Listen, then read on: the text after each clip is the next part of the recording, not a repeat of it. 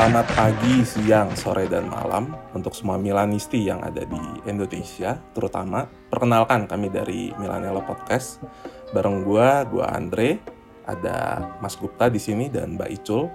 Kita di episode pertama ini akan ngobrolin yang ringan-ringan dulu, terutama. Yang pertama adalah sejak kapan suka A C Milan nih? Nah, ini pertanyaan paling dasar biasanya ketika kita ketemu orang atau kita lagi ketemu nonton bareng Milan Glory di sebelah kita. Iya, benar. Untuk kita yang cuman kesampeannya baru nonton Milan Glory nih, mohon maaf ya gitu. Karena bertiga nih ada satu yang udah nonton langsung ke San Siro nih yang Eh ada dua. Ada dua, oh iya. Ada dua, sempat sekali. Nah, ini biasanya pertanyaan yang selalu ditanyakan nih ketika kita ketemu sama tem- sesama teman Milanisti, terutama ketika lagi nonton. Kalau di Indonesia karena tim A C Milan yang tim senior belum pernah tanding ya di Indonesia, jadi Milan Glory yang paling sering datang ke sini. Milan veteran. Milan veteran. Maldini, Dida, Serginho. Nah, itu biasanya untuk kenalan di bangku sebelah tuh kita suka menanyakan ini, sejak kapan bro, mas, mbaknya, sejak kapan suka sama A C Milan. Nah, mungkin siapa nih yang mau pertama sharing dulu sejak kapan suka A C Milan? Icul kayaknya terakhir paling seru dia ceritanya. Gua dulu, abis itu lu kali Andre ya. Terus silakan. Icul yeah, terakhir boleh, ya. Boleh, boleh, boleh. Silakan, Mas Gupta. Ya, uh, kenalin sekali lagi, nama gue Gupta. uh, Gue tuh udah jadi Milanisti dari kurang lebih uh, sembilan puluh empat atau sembilan puluh lima. Terus sejak eranya Boban, dulu tergila-gila sama Boban. Terus terutama juga paling terkenang itu lihat golnya George Weah ke Verona.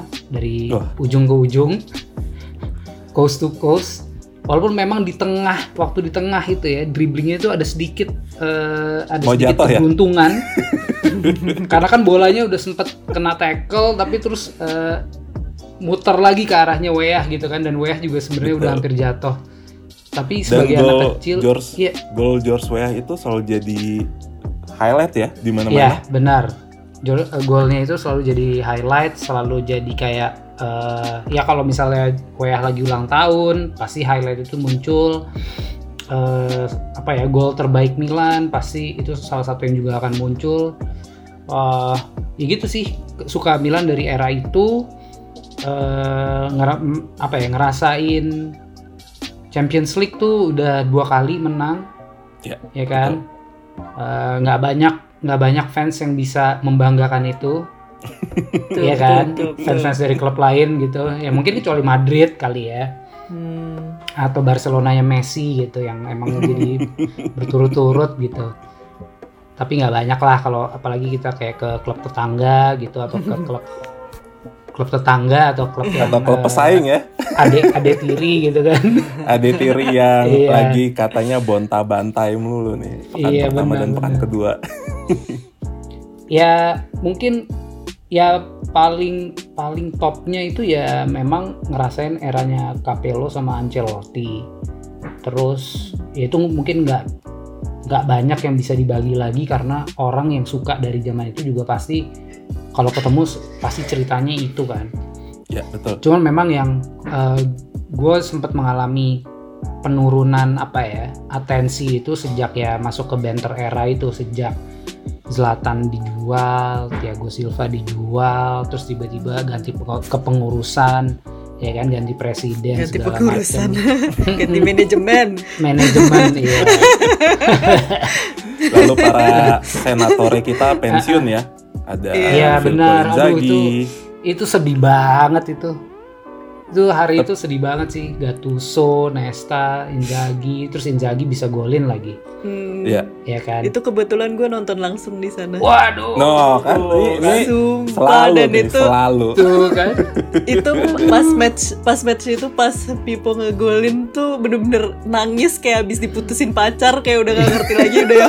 Nangisnya tuh bener-bener sampai sesenggukan, literally sesenggukan, dan itu bener-bener semua Uh, kayak fa- pemain favorit yang benar-benar favorit tuh benar-benar keluar dari Milan secara bersamaan gitu kan. Gattuso, Pippo, yeah. Pirlo, Ya, Alessandro Nesta. Nesta. Nesta. Ya ampun, iya. bener-bener itu bener-bener nangisnya tuh sampai udah nggak ngerti lagi deh. Ya.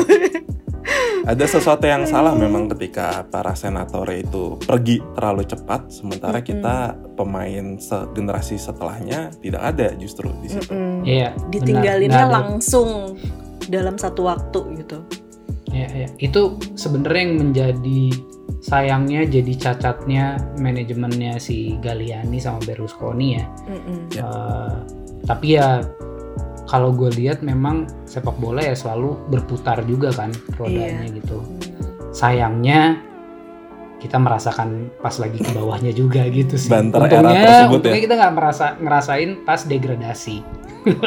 Iya, gue nggak kebayang tuh kalau tifosi-tifosi yang usianya mungkin ya lebih senior daripada kita ngerasain dulu zaman degradasi. Wah, sedihnya udah kayak apa? Yeah. Dulu pas zaman banter era, setiap minggu pasti uring-uringan, uring-uringan kalah, uring-uringan seri sama tim-tim kecil.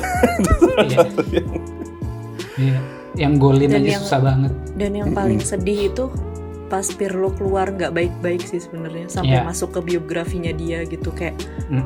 Sedih aja gitu, maksudnya padahal dia kan gedenya di Milan gitu kan, bisa dibilang, terus pindahnya ke Juve, terus ya nggak baik-baik aja gitu pisahnya, kayak aduh gitu ya. Dan, dan dia ternyata dan ternyata dia masih bisa masih bisa segitunya di Juve gitu, kayak aduh masih bisa banget. Sampai empat lima musim di sana bermain mm-hmm. dengan ini ya, penampilan terbaik lah gitu, iya. di Juventus. Sering kali Juventini juga sering bilang ya kalau Pirlo tuh anugerah terbesar lah dari A C Milan karena gratis.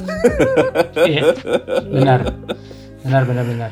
Tapi ada ya yang... itu ya, itu kalau menurut kalian sebenarnya salahnya ada di Allegri-nya atau di Galliani aja? Gak mungkin, mungkin kalau di Allegri-nya terus dia dia pindahnya ke Juve ketemu Allegri hmm. lagi. Kalau nah. menurut gue ya. Ya, kalau di gue lebih itu. Kepada salah si Adriano Galliani ya, gitu. Adriano Galliani seperti yang dibilang di biografinya Pirlo juga, dia cukup kecewa ketika ditawarin hanya perpanjangan satu tahun gitu untuk pemain-pemain senior. Sementara dia merasa dia masih bisa bermain di level tertinggi kompetisi Serie A untuk tahun-tahun berikutnya, yang kemudian itu menjadi awal yang baik bagi Juventus memulai siklus Scudetto mereka beruntun. Iya. Tapi bukan Champions League ya. Ya. Tetap tetap ya. Tetap ya. Nah, kalau gue ini gue inget pertama kali gue suka A C Milan itu karena ketika gue beli Tablet Bola dulu. Tablet Bola tuh salah satu hmm. yang fenomenal lah. Terbit di setiap hari Selasa dan Kamis. Gue melihat waktu itu cover depannya adalah Oliver Bierhoff. Oliver Bierhoff didatangkan dari Udinese itu. Gue karena suka timnas Jerman, jadi ketika melihat, uh ada striker striker Jerman nih di A C Milan gitu.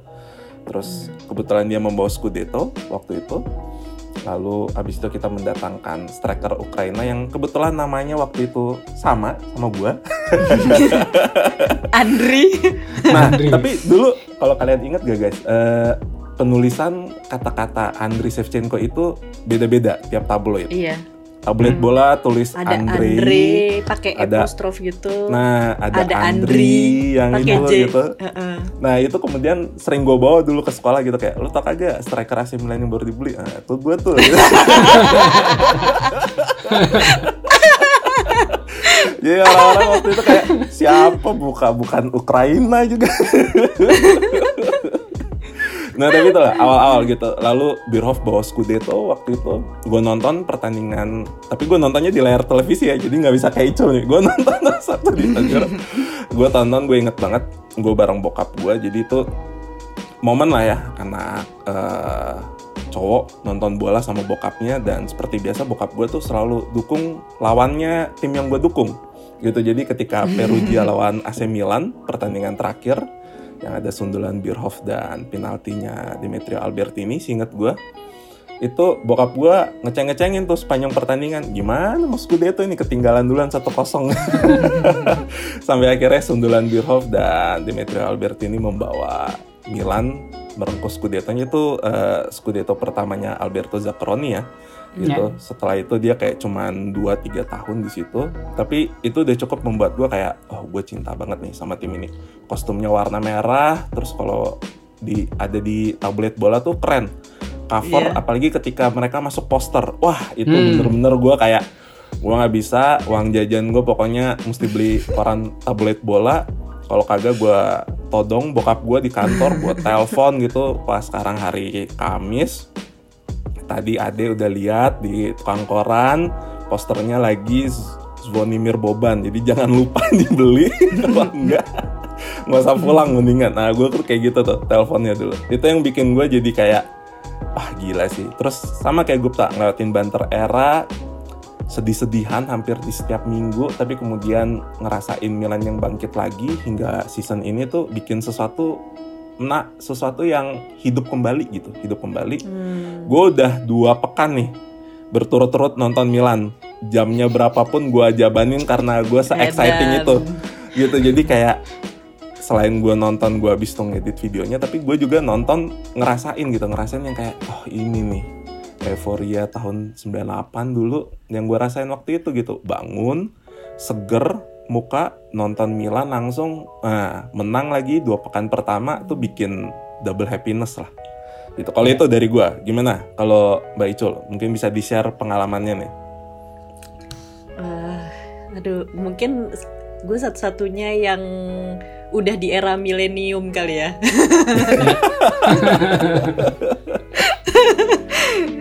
Soalnya emang uh, baru ya baru-baru nonton bola juga pas uh, pas abis lulus S D gitu. Terus uh, awalnya itu suka nonton bola karena sering nonton bola sama Eyang dulu. Yeah.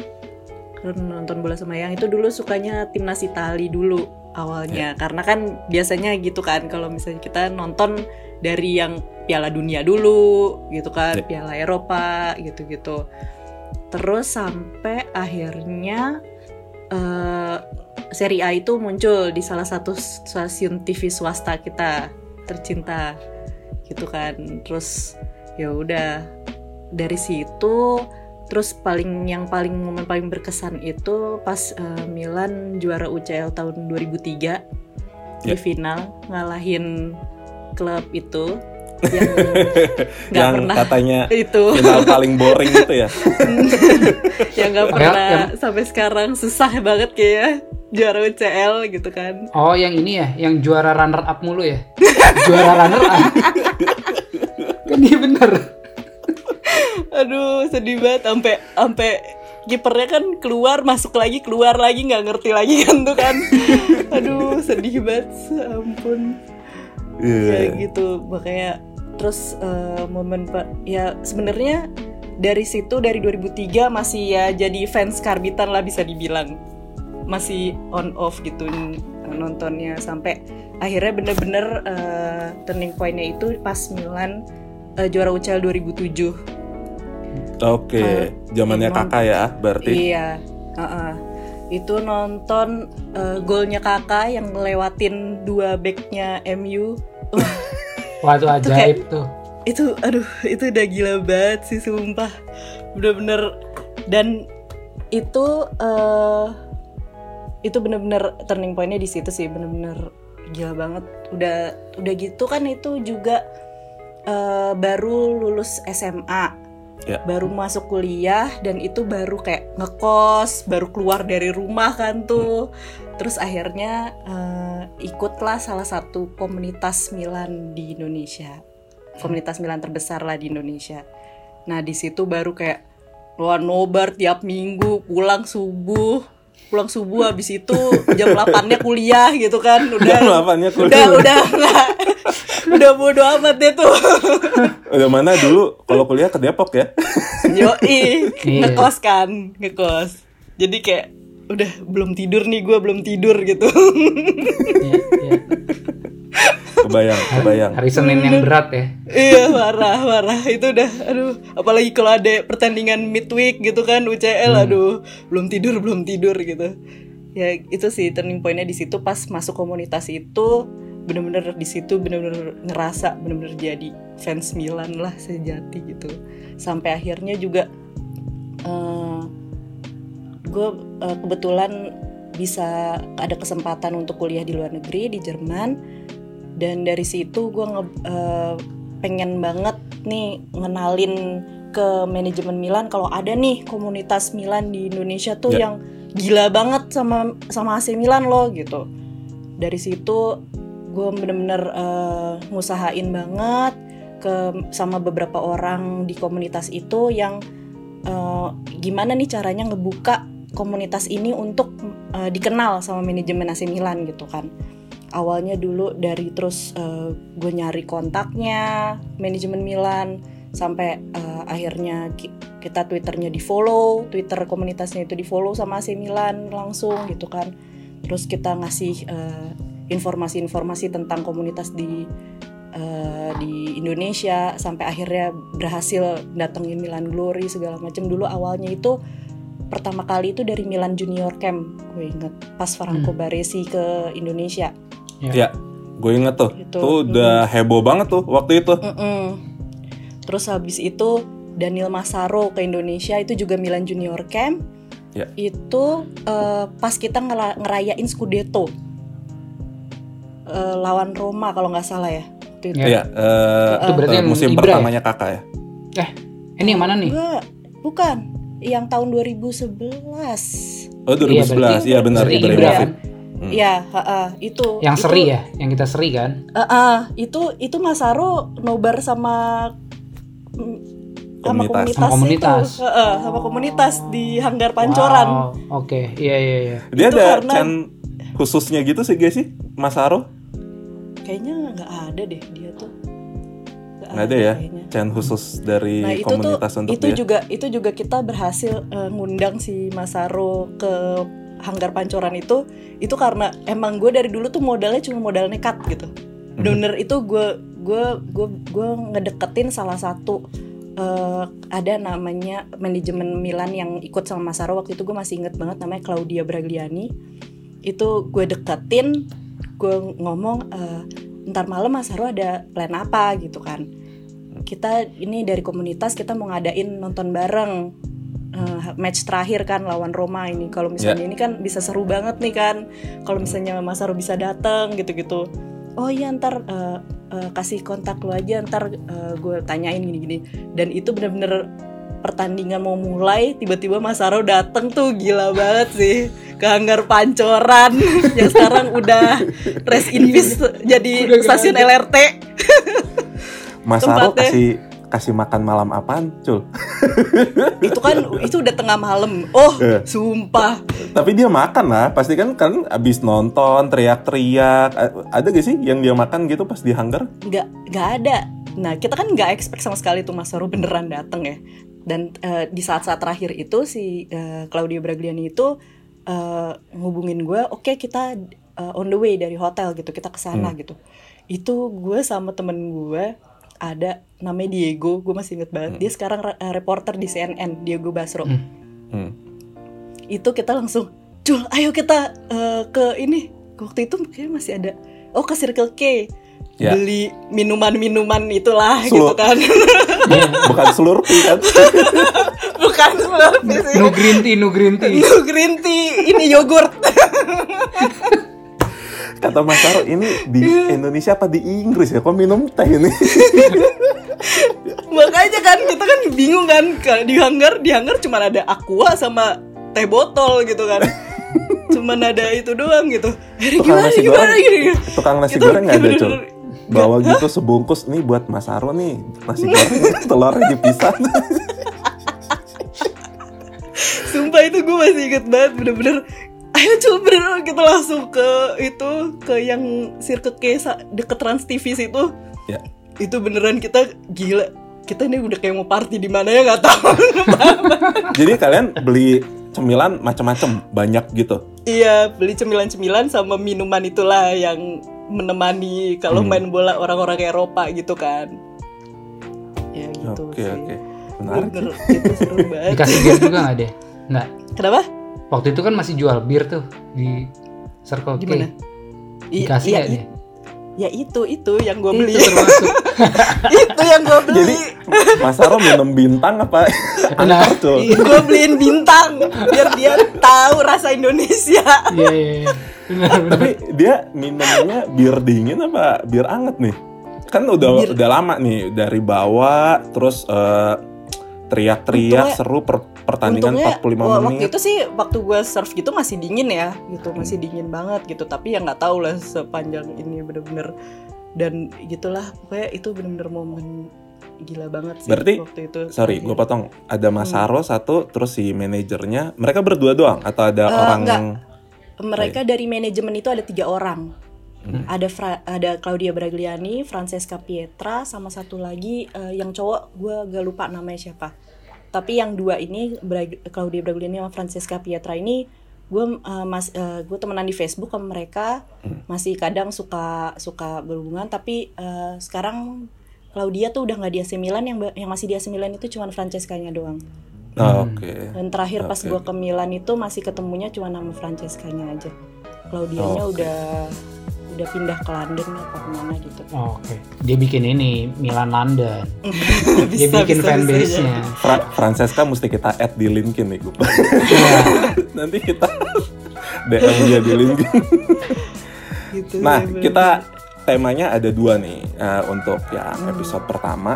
Yang pertama tadi kita udah masing-masing cerita sejak kapan suka sama A C Milan. Nah, ini pertanyaan kedua yang paling populer nih, sering ditanyakan ke sesama temen Milanisti gitu. Top tiga favorite player-nya siapa? Gitu. Nah, mau siapa duluan jawab? Icul aja dulu. Tadi kan terakhir Icul, sekarang okay. Icul pertama. Apakah Massaro masuk ke top tiga favorit? Silakan. Sayangnya, sayangnya enggak ya. Maksudnya waktu gue waktu gue suka Milan tuh dia udah udah udah di manajemen gitu kan ya. Wah, tapi Massaro itu bener-bener pemain yang paling sering gue ketemu di Milan. Kayaknya kalau dia ada. Salah dia sama ada, kayak gak, Franco Baresi kali ya, dijadiin iya, wajahnya dijadiin gitu. Icon gitu. Hmm. Ha-ha. Hmm. Tapi setiap gue ke ke Milan itu di, selalu ketemunya Massaro doang. Dan dia paling dia paling seneng nanyain, oh sekarang udah udah ini udah almarhum Ronaldinho. Dia terkesima oh. banget sama Ronaldinho. Mirip banget kata dia. Iya, dia terkesima banget sama Ronaldinho kayak uh, apa namanya kalau misalnya setiap ketemu, "Oh, Indonesia, where's Ronaldinho, Ronaldinho?" gitu. Kayak, tapi sorry, kayak gitu. Lo ketemu Massaro di Kasamilan berarti? Gue ketemu Massaro itu uh, kalau di match pertandingan itu gue uh, pernah ketemu berapa kali. Terus di Kasamilan ketemu. Di Kasamilan itu gue lagi lagi nganterin ada Uh, teman dari Indonesia mau uh, ke yang ini Museum Milan yang baru itu loh, yang di Kasamilan itu gue lagi uh, nemenin di situ kan karena uh, waktu itu kan masuknya bayar ya, gue udah udah dua kali masuk ke situ jadi ya udah gue tunggu sini aja deh gitu kan, males bayar lagi kan gitu. eh dia lewat lah ya Massaro lagi gitu kayak sering Mas, banget ketemu. Massaro punya kamar pasti, gue di Kasamilan, di San Siro dia punya kamar pasti, mungkin barengan gitu. Tapi memang dia sering sih ya kalau misalnya kita lihat pertandingan-pertandingan tuh suka hmm. uh, kan suka ada tuh X X pemain yeah. gitu yeah. kayak kalau yeah. kalau Maldini udah pasti ya karena kan hmm. sekarang dia bagian dari sekarang dia di manajemen.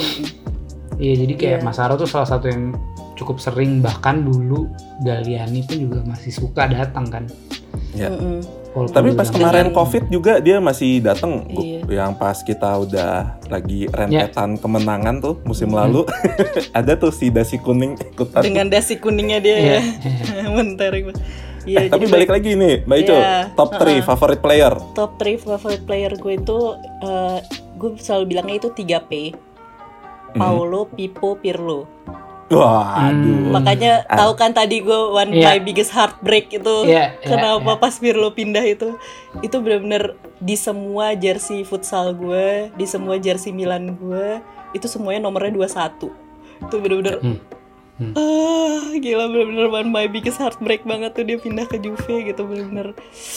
Aduh. Nah, dan, Cul, tapi hmm. sekarang kan banyak nih orang-orang yang dia mengalami Uh, eranya Pirlo sampai Pirlo pindah hmm. ke klub sana lah gitu. Hmm. Lo salah satu yang merasa dia snake gak? Karena kan sekarang dia dianggap snake nih. Walaupun mungkin mungkin mungkin mungkin ini bukan mayoritas ya, mm-mm, tapi memang ada anggapan dari beberapa fans bahwa mm. Pirlo tuh snake. Nah, kalau yang lo yang gue sesel, gue nggak nggak sampai bilang dia snake sih, cuman gue kayak ya itu kayak sakit hati dan keselnya kenapa dia harus sebenci itu sama Milan gitu. Kayak lu kan ya kayak jadi kacang lupa sama kulitnya lah gitu loh. Ya. Walaupun dia dikecewakan, tapi kan dia dia juga Milan itu yang membesarkan dia gitu. Jadi ya gue suka sama Milan karena Milan ya, bukan karena dia juga gitu kan. Jadi pas dia pas dia nulis kayak gitu di biografinya dia tuh benar-benar gue bacanya kayak kenapa sih gitu, kok sampai segininya gitu loh, kayak maksudnya orang kan ya dikecewain, ngecewain sebenarnya ya emang itu udah jalannya gitu loh, tapi kenapa harus dia ngejelekin Milan tuh sampai segininya? Karena yeah. mungkin itu kan sebenarnya masalah pribadi ya, maksudnya yeah. bukan bukan Milan as a whole gitu secara keseluruhan gitu. Karena itu kan waktu itu kan masalahnya dengan manajemen gitu sebenarnya, dan yang manajemennya juga udah mau berganti gitu kan waktu itu gitu, emang miss lah pada saat itu, dan B T-nya itu kenapa dia harus ngejelekin Milan tuh sampai segitunya gitu, dan kayak dia tuh on fire banget kan waktu itu di Juve, hmm. kayak pengen ngebuktiin segitunya gitu loh, kayak yeah, yeah. ya ampun gitu, sedih yeah. banget sampai. Gue juga menyesalkan sih, cuman dari faktor itu ya, kayak ya udah hmm. dia pindah kan, ini ada ada ada hubungannya dengan manajemen, tapi hmm. Uh, dengan dia jelek-jelekin Milan tuh gue juga agak nggak ngerti sih gitu, kenapa hmm. dia memilih langkah itu gitu ya, kecuali kalau dia memilih untuk jelek-jelekin Galliani gitu ya. hmm. Kalau misalnya nah, itu kan kalau ya kan iya, maksudnya sangat personal. personal Iya betul, itu yang tadi gue bilang itu personal gitu loh. Kalau misalnya dia bilang gue kecewa sama Galliani nih gini gini gini gini gini, it's okay gitu, tapi dia bener-bener Milan as a whole gitu, dia kayak benci banget gitu kan, kayak dia kayak burn the bridge lah sama iya, Milan. Iya, heeh, bener-bener heh gitu. Sedangkan yang lainnya aja ya ya mau gimana gitu kan, maksudnya roda berputar gitu. Mau yeah. gak mau gitu. Itu sih sampai bener-bener semua di jersey Milan gue gitu icul dua satu gitu. Bener-bener semuanya jersey futsal yeah. gue icul dua satu gitu. Kayak aduh gitu. Terus gue juga pernah uh, oh gue pernah masuk di tabloid soccer juga, satu satu satu satu halaman satu, satu halaman gede gitu kan, cintanya untuk Milan icul gitu. Itu pakai gue pakai jersey clipping nggak ada clippingnya deh, kayaknya hilang deh. Aduh. Itu kan pakai, tapi gue masih ada fotonya, masih hmm. ada fotonya. Masih ada kok fotonya. Boleh nih nanti di-share di grup. Boleh, boleh, boleh. Nanti ini, gue share. Nanti ini jadi thumbnail-nya aja. Thumbnail-nya boleh, boleh. Boleh, boleh, boleh.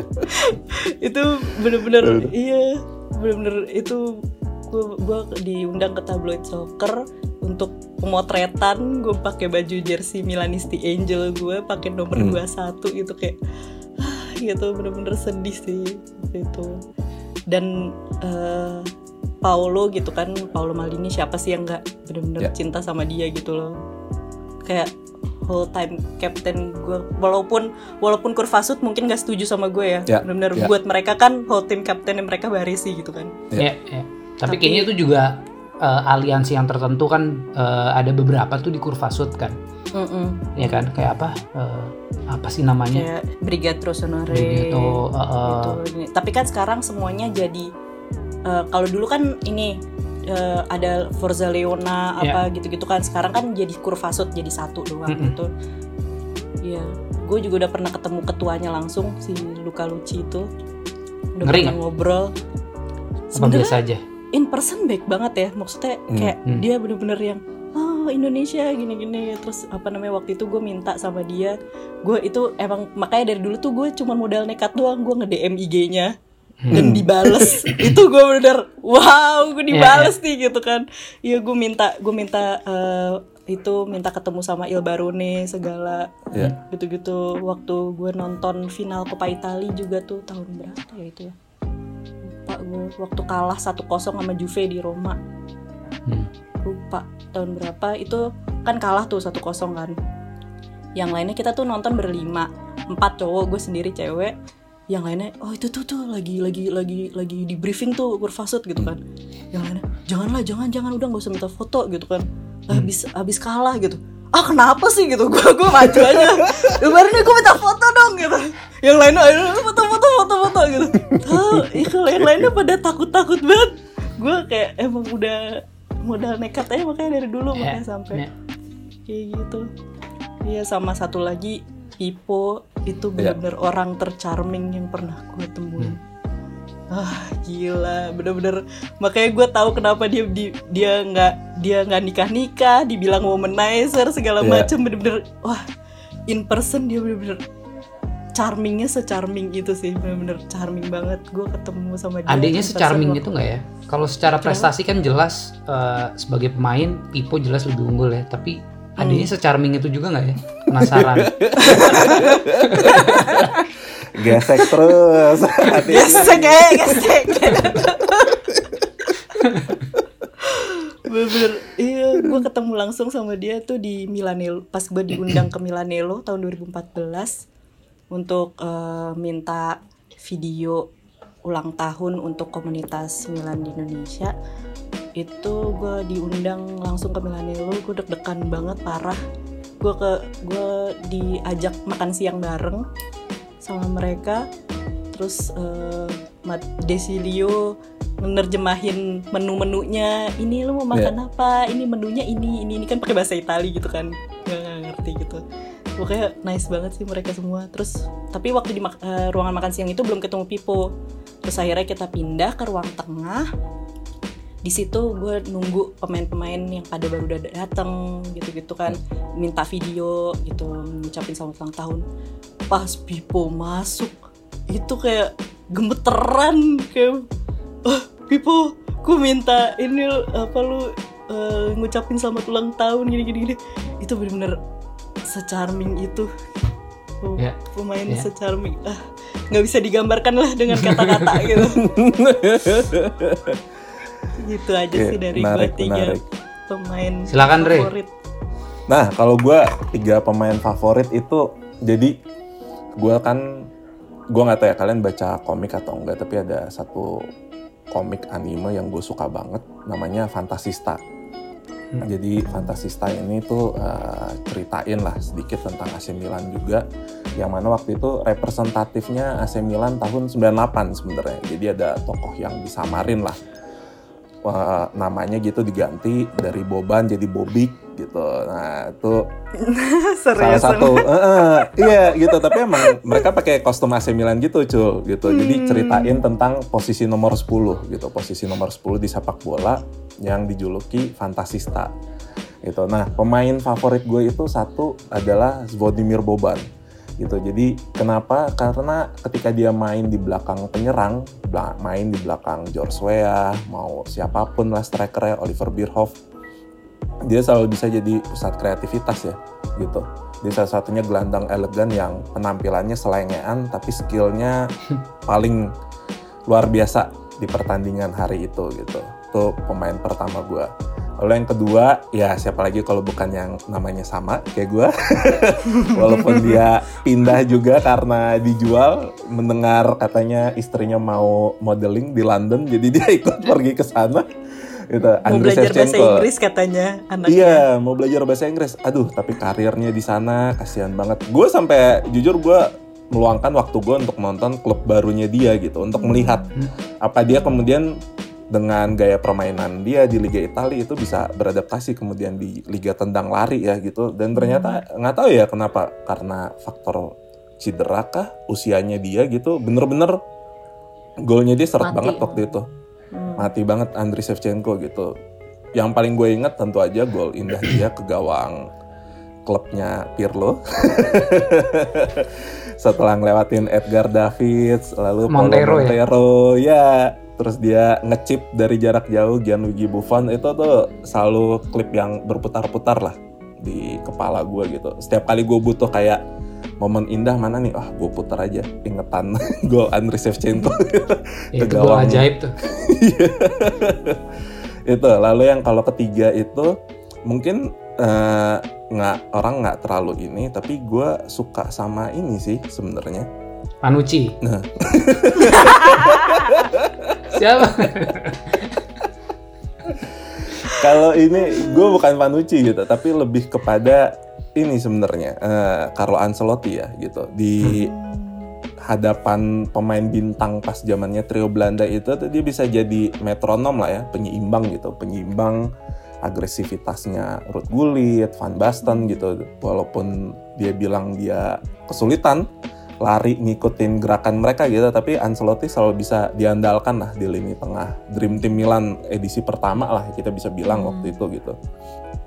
Dan kemudian dia kembali jadi pelatih, bawa segudang gelar buat A C Milan. Itu tuh salah satu momen-momen yang gimana sih kayak fans Manchester United ngelihat Sir Alex Ferguson ya. Gitu.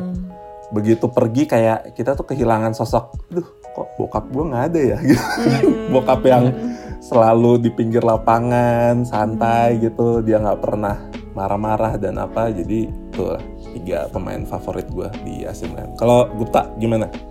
Gue dari yang paling bawah dulu ya, nomor tiga. Hmm.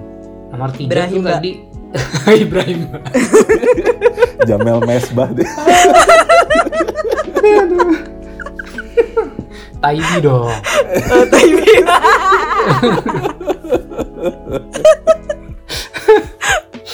Enggak, gue kalau gue nomor tiga tuh uh, sesimpel karena tackle-nya. Kayak uh, apa ya, gue setiap kali kalau lihat dia tackle tuh kayak anjing, anjing. Siapa gitu. Gue keren banget. Muntari juga. Nesta. Nesta kan? Nesta. Bener kan Nesta? Kayak rapi banget gitu. Hmm. Dan maksudnya Uh, ya ini kan juga diakui ya sama sama banyak orang gitu, bahkan uh, gue punya temen yang sangat menggilai Manchester tapi Manchester United, tapi dia tuh juga nonton uh, berbagai macam liga gitu. Dia setiap kali ada komentar tentang Nesta dia juga pasti selalu kayak ya ini salah satu tackle terbaik gitu. Bah- jarang yeah. kan kita lihat ada fans M U yang uh, mau mengakui back lawannya mm. gitu kan, karena biasanya kan mm. mereka kan nyebut back-back sendiri kan mm. gitu. Jadi terkesan banget sih sama Nesta tuh karena karena sliding tackle-nya uh, yang sangat presisi. Yeah. Sedih gak pas dia absen setahun yang waktu itu sakit punggung tuh? Wah iya sedih, itu sedih banget sih. Uh, tapi yang gue seneng adalah gue suka banget lihat transisi gimana dia uh, akhirnya sama Maldini jadi back tengah, terus Maldini pensiun. Dia bisa dampingin Thiago Silva dan bikin yeah. Thiago Silva kayak sekarang. Ya maksudnya yeah. eh bukan sekarang sih. Kayak Thiago Silva yang terus tiba-tiba ya ke P S G juga jadi makin top gitu. Ya kan. Nah, kalau yang kedua itu sama kayak sama kayak yang udah disebut sama Andre, ya sesuai dengan namanya An- Andriy Shevchenko. Suka banget gue. Suka banget. Uh, gue tuh tadi tiga tuh sebenarnya antara kakak atau Nesta gitu kan, tapi gue ternyata lebih banyak ke Nesta sih gitu. Nah kalau Shevchenko tuh dari awal dia datang aja juga dia udah langsung klop gitu sama yeah. sama Milan. Hmm. Terus uh, dia hampir semua gelar deh kayaknya kalau Shevchenko ya. Ya masih kalau kita ngomongin, gak usah yeah. ngomongin Maldini ya. Yeah. Sampai sampai Ballon d'Or segala ya. Iya, iya dan uh, zaman itu masih ada Toyota deh, Toyota Cup. Iya. Yeah. Itu ada hmm. Shevchenko juga gitu. Dan ya udah panutan aja sih kalau kalau kalau untuk striker. Striker tuh gue kalau idealnya di Milan tuh uh, pasti Shevchenko dulu. Hmm. Gitu dan uh, pada akhirnya pas dia pindah tuh Uh, sedih ya, bahkan ada sedikit marahnya karena kan tadi faktor istri. Hmm. Tapi dia baru ngeluarin wawancara kalau nggak salah di tahun lalu, dia bilang bahwa sejak kalah dari final yang kita tidak perlu sebut yeah. itu, yeah. memang secara mental dia drop banget. Hmm. Oh gitu, iya yeah, yeah, dia salah satu secara, penalti yang gagal yeah, kan? Betul, hmm. secara mental dia drop banget dan dia nggak bisa menemukan motivasi katanya. Hmm. Dan itu memang bisa terjadi kan sama yeah. ya ini ya ini dalam dunia yang penuh mm. persaingan Kom- apa segala yeah, macam ya kan kompetitif mm. kompetitif banget. Mm-mm. Jadi kalah di final yang kayak gitu wajar sih gitu. Jadi akhirnya ya udah toh dia juga udah memberikan banyak hal yeah. dan maksudnya yeah. setelah dia cabut pun dia masih sangat cinta sama Milan kan. Mm-mm. Lo gitu. Suka dia pas rambut pelontos apa dia pas lagi gondrongin rambut tuh? Wah, pas, go, pas gondrongin rambut, pas yang jersinya ada goldnya. Ya, co- cocok to- banget ya, rambut, rambut sama jersinya cocok. Tapi sebenarnya kalau secara face, gue suka dia botak deh. Ya iyalah. Gak yang, ya. Gak yang gitu. Dia aneh gitu. Kalau pakai jersey A C Milan yang putih terus lengan pendek selalu jelek ya. Yeah. Kayak cungkring gitu ya. Iya, mm-hmm. Betul. Dia tuh cocoknya gitu, emang bener.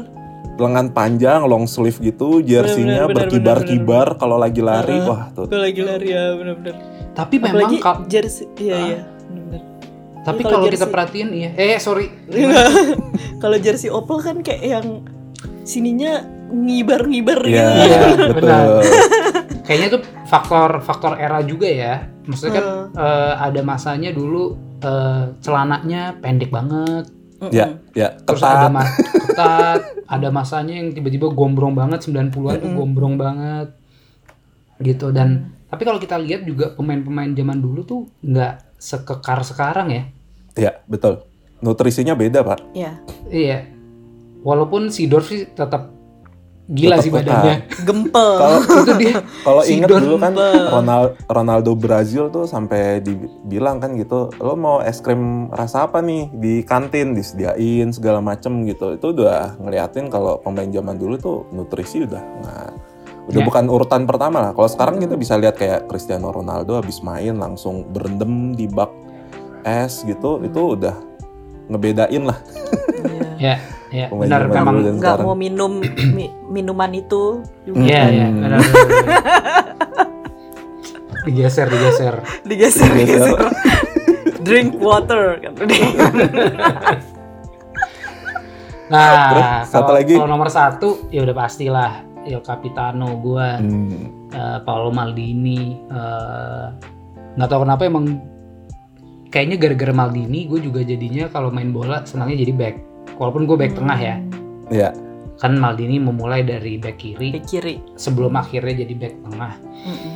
Tapi dari Maldini sama dari Nesta itu yang bikin gue juga jadi, wah gue pengen nih nekel-nekel orang, tapi yang benar, maksudnya nekel orang yang benar. Kan orangnya gitu. Apa bolanya nih lewat? Bola boleh lewat, orang nggak okay. Boleh. Udah kayak Gattuso itu. Gitu, jadi itu sih kalau tiga pemain favorit gue. Oke, okay, sip. Nah, ini udah semuanya nih uh, cerita menarik hmm. ketika awal mula ya suka A C Milan, lalu tiga pemain favorit. Ini menutup episode perta- perdana kita Milanello Podcast gitu. Terima kasih untuk teman-teman semuanya yang sudah hadir. Ada Mas Gupta di sini. Ada Mbak Icul di sini ya. Gitu. Ini episode udah pertama dari nih, episode pertama. Udah seru banget tadi di awal bilangnya lima belas sampai dua puluh ini nah, sih. Uh, iya, udah ini udah empat puluh tiga menit gila. Enggak kerasa loh. Oke, okay, uh, sepertinya itu udah cukup untuk episode pertama. Terima kasih untuk semuanya yang udah dengerin. Jangan lupa kalau kalian suka share ke teman-teman Milanisti kalian gitu. Kita akan rutin mulai upload si Milanello Podcast ini setiap minggu. Gitu, oke. Sampai jumpa di episode berikutnya. Bye. Bye, Bye. Forza Milan. Forza, Forza Milan. Milan.